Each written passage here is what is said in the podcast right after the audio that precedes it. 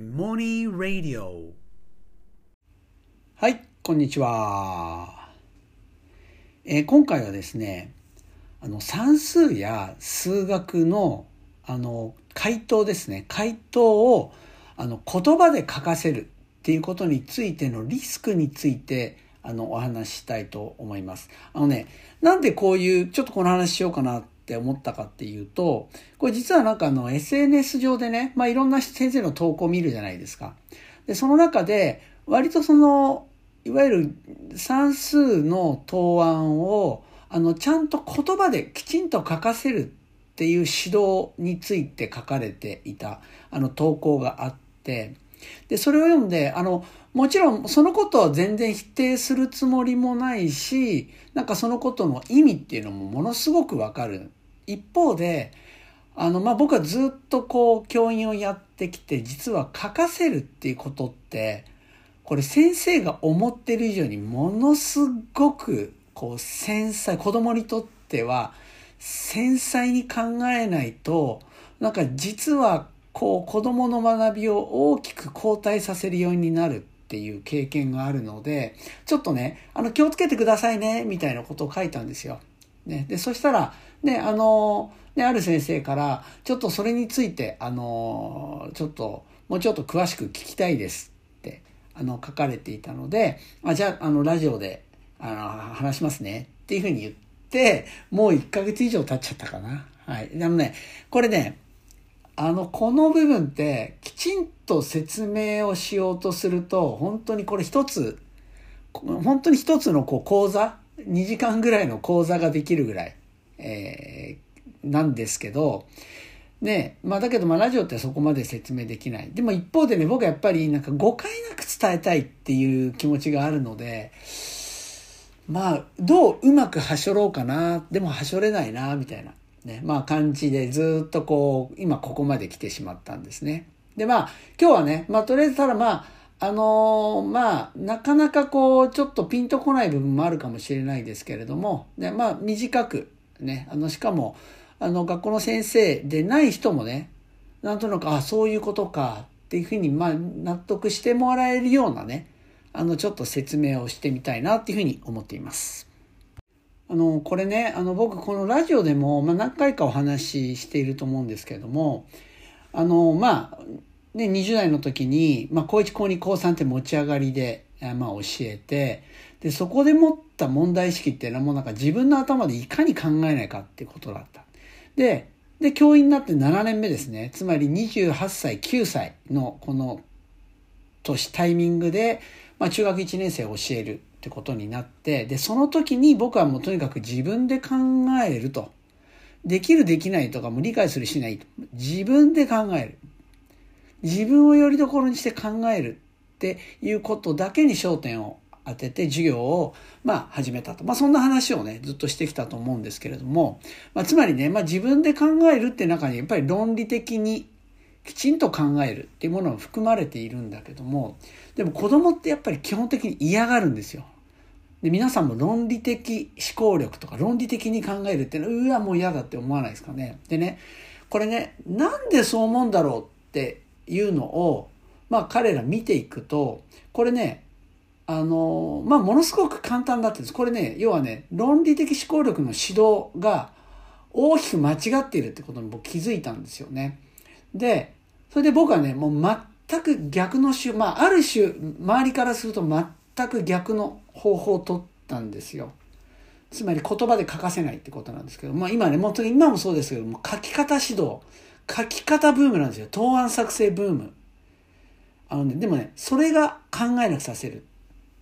で、僕は全くそこから入らなかったんですね。で、結果、論理的に考えるってことって子供はパズルを解くようにめっちゃ楽しくなり、かつ答案もものすごくきちんと書けるようになっていくっていうふうになったんですね。で、僕は、僕は基本的にもう本当外に出ること興味なかったんだけども、実はその、その指導ですね。その指導と実践で実際どうなったかっていうところで、実は、あの、まあ、外の方々に注目していただいて、いろいろね、外の人ともいろいろ、ね、あの知っていただけるようにもなったし交流もして、まあ、今そうやって今芋芋をねやれてるっていうまあそのある意味きっかけというか出発点になったんですけれどもあのねこれまあちょっとこれ丁寧に説明する時間かかるんですけどこれねあのまずちょっと結論から言いますね。あのねまずねこれ書かせるっていうことに関してはこれねいくつかの視点に立ってこれね子供の発達段階っていうのをすごく考えなきゃいけないんですね。で一つはですね一つは何かっていうとあの日本語がきちんと完成しているかどうかっていう点です。まずそこ一つ。で、もう一つは、抽象的に考えるっていうことに興味を持ち始めるっていうこと。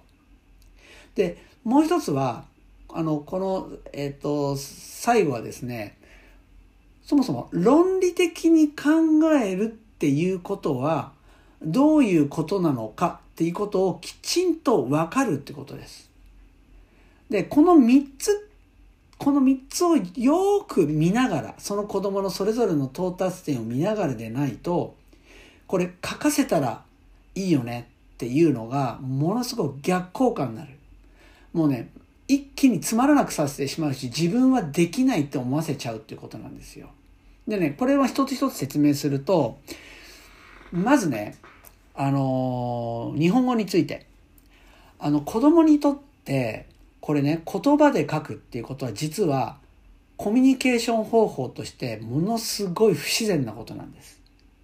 これは。だってそもそもね、言葉、文章なりにす書く、するとか、あるいはその文章を読む、読むコミュニケーションって、これ相当後ですよね。もちろんあの中世の人たちでね、学のある人たちは文字書けたり読んだりできたかもしれないけど、まあそんなことしてないわけですよ。もうごくごく最近なわけです。で、あの、実は、あの、人にとって、で特に子供にとって自然なのは何かって言ったら、聞いて考えるってことなんです。あるいは喋って考えるっていうことなんですね。で、だから、例えばね、こういうことよくあると思うんですよ。まあこれ、いもいもでもめっちゃあります。まあ僕もそうかもしれない。人が話し、あの、例えば文章あるじゃないですか。例えば文章題になると途端にできなくなるってありますよね。あります。あるいは、あの、仕事でも文章でバーッと書かれたものを読んでも理解できない。僕はもうそのパターンなんですけど、あの子供って文章題が苦手なのは、文章がね、読むってことが子供にとって不自然だからなんですよ。だから逆にこれね、子供ってね、すごいなと思うのが、大人が例えばその問題を読んであげたら理解できるんですよ。あっつって。で、もう聞いてそのまま立ちながら、あーって答えたりできる。でも読むとできない。つまりね、言葉文章って子供にとってハードル高いんです。ましてや、自分の考えを言葉にして表すって、ものすごいハードルが高くて、とても厄介なことなんですよ。これって。でね、僕の感覚だと、まあこれ A 構成になりますけど、それでもね、中学1年生でも日本語完成してないです。これあの、み、皆さんね、あの、自分のお子さんがいたら、あの、お子さんよく見ててください。あよ言葉よく聞いてください。あのね、たどたどしくて可愛いとかじゃなくて、多分ね、日本語ってまだね、完成してないです。きっと小学生とかだと。まあもちろん、早い子は完成してますよ。でも、いい加減に言うからできないんじゃなくて、本当にまだ日本語が完成してないですね。そう、だから、そもそも書くってことね、ものすごくハードルが高いんですよ。だから、例えば、ね、例えば算数の問題解きました。はい、答えを出しました。はい、それをきちんと書いてください。あ、書か、書かないとわからないじゃん君が考えてること。って言われた瞬間に、えー、めんどくさい、やだ書くのって思わないですか？で、中学1年生になって、いわゆる論証っていうものが出てきて、それをなんか証明を言葉で書かなきゃいけない時ありましたよね。その時ってものすごく嫌じゃなかったですか？これもちろんそれが好きっていう人もいいんですよ。それはその段階にもう入ってる人です。でも、ほとんどの子は例えば中1でも、もう言葉にすると別のことなんですよ。ものすごいハードルの高い別のこと。だから、その問題自体実はものすごいその頭で考えていてそれであのなんていうのかな頭ですごい自分で考えてああでもないこうでもないって考えてんだけどもそれを文章にしないと先生がそのプロセスっていうのを全然分かってくれようとしない。自分はこんなに考えたのに。でも文章にしないとダメなんだっていう時点でもう学学っていうか面倒くさいだしまだそれならよくてそうじゃなくああ自分全然分かってないんだ。文章にできないから。ものすごい作業してるんですよいろいろ。その子は。だけど文章にできない時点であ自分はダメだ。もうちょっと苦手ってなっちゃうんです。ましてこれが小学生だったり小学校の低学年中学年だったらもう嫌になりますよ。そうだから実は子供がどうしてこの答えを出したのかっていうのは文章で書かせてあのこちらがこちらに伝える。そのこと自体に意味あります。ちょっと後で話しますね。あでもちょっと話すので忘れそうだな。まあいいや。でもあのそこには意味があるんだけどでもねその前に子供が小さければ小さいほど子供が自分が一番それを伝えやすい方法でやらせてあげてください。多分話すってことです。多くの子供は。一生懸命話したり、あるいは絵に描いたり、絵に描いたものを刺したり、あるいは身振り手振りしたりして一生懸命伝えようとすると思います。だから、まず一番大事なのっていうのは、表現をするのに子供が一番そのストレスがかからない無理がない状況の表現をさせてあげてそれを汲み取る労力をね労力は聞く先生が大人側が労力を使うということです。それがすごく大事です。だから僕、例えば子供たちが書いたものでも日本語めちゃめちゃだったりするのあるんですよ。でもね、それ書き方指導なんか一切しないです。むしろ彼が、ね、そのことで何を伝えたいのか一生懸命汲み取るし、聞いて汲み取るし、書くのが嫌だったら話してと教えてって汲み取ります。せっかく難しい問題やろうとしているのに、ね、その伝えるのにも苦労しなきゃいけない。こちら側が苦労しない。もうその中で一気にやる気なくなるってことですね。まずね、それが大きなマイナスになります。あなんかもうここまでも10分以上経っちゃいますね。これちょっと長くなっちゃうな。ちょっとこれ、あの、まあ、長くちょっとできるだけまたシンプルにしますね。あの、まずね、今言ったのが一つ。で、次に何かって言ったら、その子が、いわゆる抽象的にものを考えるっていうことが興味を持つ段階かどうかっていうところ。そこをよく見るってことがすごく大事だっていうことです。でね、これね、大人って、いわゆる、なんか、あの、例えば子供が何かこうこうこう、答えこうだって言って、どうしてね、それは、こう思うからって言ったら、それ全然説明になってないじゃんみたいになるじゃないですか。それになるんかっていうと、これね、大人になればなるほど、こうね、やっぱり論理的に考えるっていうことの信用度が高くなるんですよ。てか逆に言うとそれに寄りすぎちゃう。あの、別の言い方するとね、言語化できているかどうかっていうところがすごく大事に思うようになってしまうってことです。つまり言語化できないものの価値を感じなくなってしまうってことなんです。でもね、それね、大間違いなんですよ。あの、皆さん、普段日常でいろいろ生活しながらいろんなことで判断しますね。その判断っていちいち論理的に考えてますか？でそうじゃないですよね。ね、じゃあ適当ですか？山間で判断しますか？でもそうじゃないですよね。これ実は人間があるものを見てその見てそこが何が起こってるか受け取るとかあきっとこうだなとかあの人今こう思ってるなとかあ次こうなっちゃうなっていうのは論理的な判断だけじゃなくてむしろそれ以外のなんか言葉では説明できないけどなんか分かっちゃうっていうそういう感覚っていうのをたくさん使ってるんですよ。ものすごく使ってるんです。で、あの論理的に考えるっていうのはつまり、こうだったらこうなる、こうだったらこうなる。あつまりだ、こうだったらこうなるね。多分物を話したら絶対落ちるよね、どんなものもって。だから例えば、初めて例えば、そうだな、初めて持つ、例えばダイヤモンド初めて持ちました。初めて持った。で、これ話したらどうなるかななんて思わないわけですよ。なぜなら、ダイヤを話したことはないけど、だけど他のもの、いろんなものを話したら全部下に落ちるっていう経験がある。つまり物は話したら下に落ちるっていう抽象的な考え方ができるから落ちるって分かって判断しますよね。でも、そんなことばかりじゃないってことなんですよ。人が判断する時の拠り所にするものっていうのは。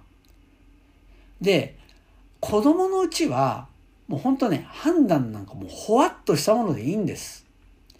全然もうむしろ子供に無理やり論理的に、ね、その根拠はこれ、それどうしてなの？みたいなことをね、求める必要はなしです。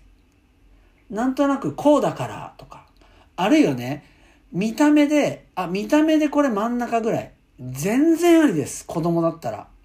だってまずそっから入るんだもん。そっから。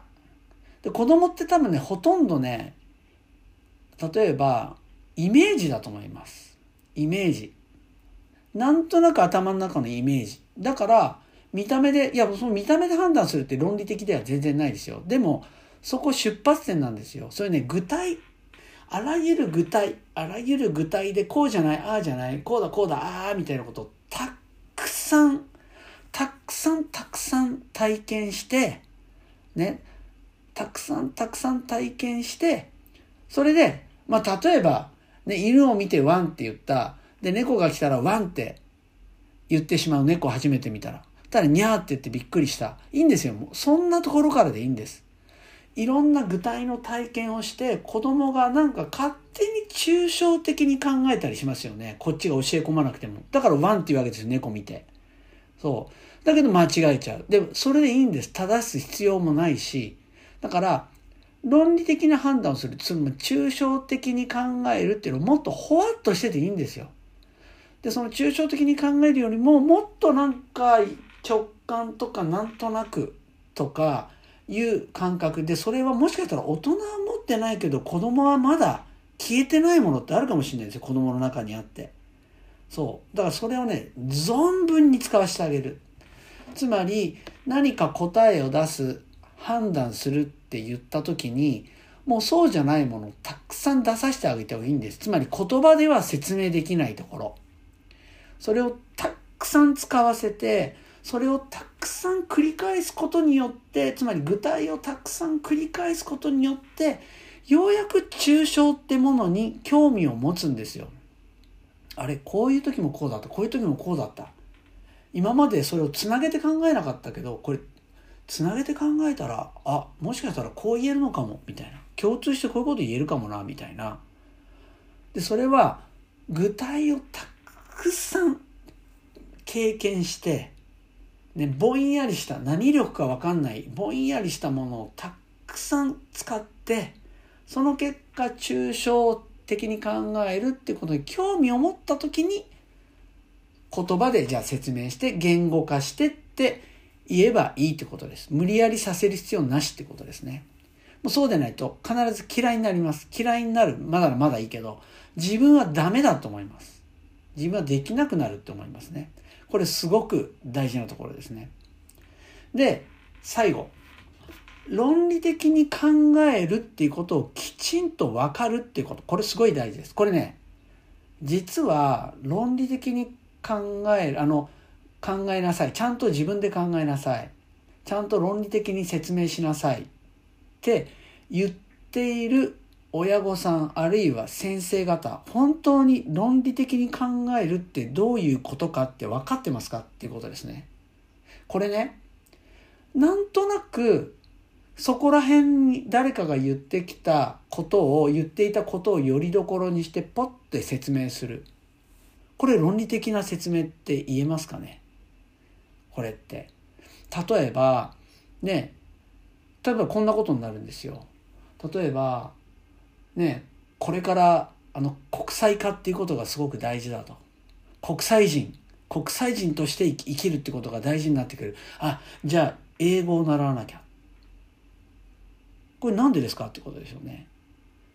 そう、つまり、国際人になるには英語ができなければいけないみたいな。それなんで思うのかってところを全然無批判に受け入れてしまうとかっていうことですよね。わかります？だからね、論理的にちゃんと説明するってどういうことなのかっていうのをきちんとわからないとどういうことになるかっていうと、言葉ってね、実はね、ごまかせるんですよ。皆さんも経験ないですか？なんか本当は自分の中でぼんやりしてんだけど、なんかもっともらしく文章にして相手を説得するっていうことってできませんか？なのでそれが言語化とか論理的な考えるってことのめちゃめちゃ厄介なとこなんですよ。でもできちゃいますよね。言葉って実はものすごくごまかせるんですよ。で、例えば論理的に考えるってことをきちんと分かっている人だったらば、え、ちょ、ちょ、ちょ、これ、これどうして？とか、え、これ、これをよりどこのしようの？なんで？とか言えるんだけど、でも実はほとんどの人は多分あんまり論理的に考えるっていうことって何って言われてもきちんとわからない。そう。だから、なんかそこ流してそうだよね。本当そうだってそれを信じちゃうんですよ。それが。で、実は書いてる方も分かった気でいる。全然分かってないのに。